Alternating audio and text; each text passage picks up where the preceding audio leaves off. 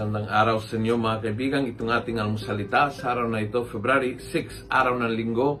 Huwag na huwag makalimutan magsimba ngayon. Ang ebanghelyo natin ay Luke 5, 1-11. Ako po si Father Luciano Feloni, Paris Priest ng Kristong Hari, dambanan ng mga kabataan sa Diocese ng Novaliches. Sabi ng ebanghelyo, when he had finished speaking, he said to Simon, Put out into deep water and lower your nets for a catch. Go deeper.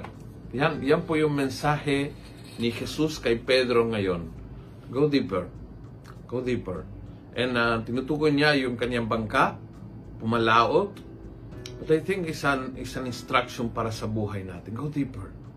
Go deeper in your relationship sa Panginoon. Go deeper, go deeper. Ano pag kinasanayan mo? Yung misa ng linggo, makinig sa almusalita, then go deeper. Put something else. Go, go into reading a chapter of the scripture every day or go into monthly confession or go into daily mass. Go deeper and prepare for a catch. Kasi when you go deeper, deeper din ang blessing. Grabe ang ang ipaparamdam ng Panginoon na blessing sa mga tao na kaya niyang iwan yung yung laging ginagawa, yung ordinary, yung pangpang at pumalaot. Go deeper. Go deeper in a relationship with other people. Go deeper in your relationship with your family.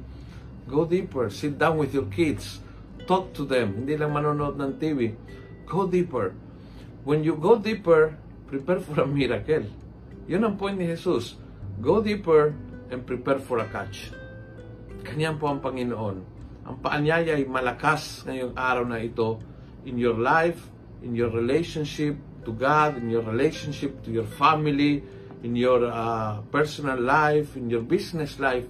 Go deeper and if you do, prepare for a catch. Kung nagustuhan mo ang video ito, pakiusap, ikalat po natin. Click share, tag your friends, punuin natin ang good news ang social media.